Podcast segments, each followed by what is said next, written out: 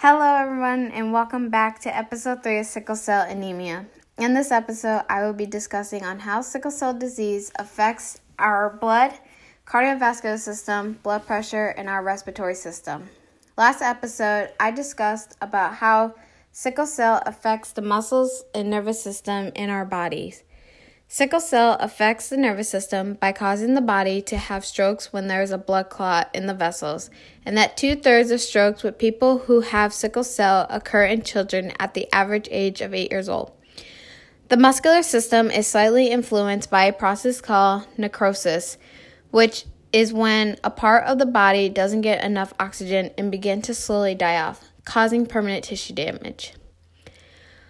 Blood and the cardiovascular system are very important to our bodies. The heart and the circ- circulatory system make up your cardiovascular system.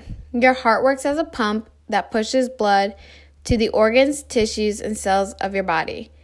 Blood delivers oxygen and nutrients to every cell and removes the carbon dioxide and waste products made by those cells.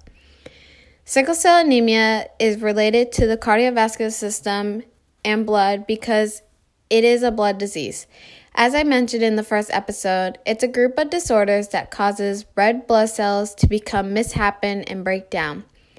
The cells die early, leaving a shortage of healthy red blood cells known as sickle cell anemia, and can block blood flow, causing pain, known as sickle cell crises.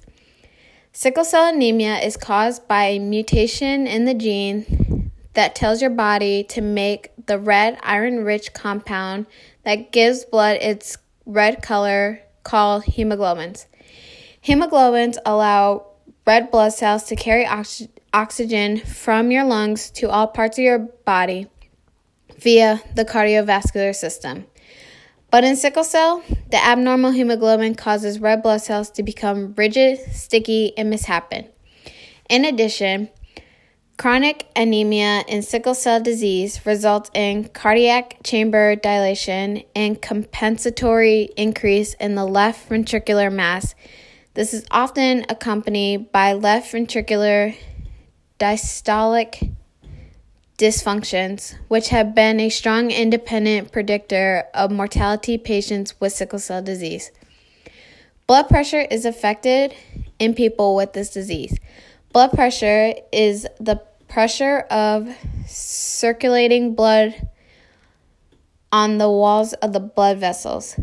And a normal range for blood pressure is less than 120 over 80.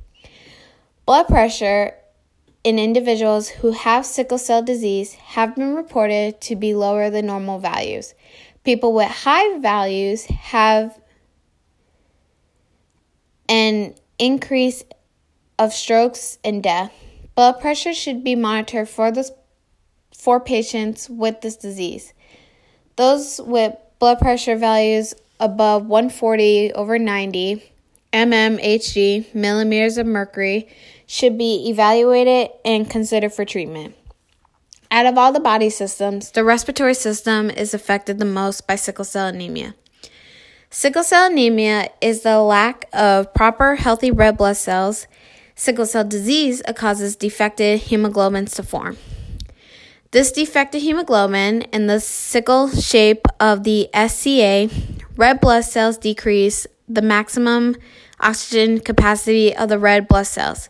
In turn, less, ox- less oxygen can be incorporated into our bodies from the ast-.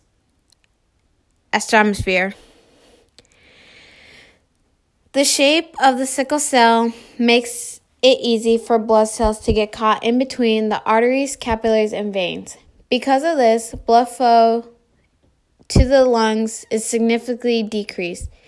This means that less oxy- oxygen is carried to the lungs.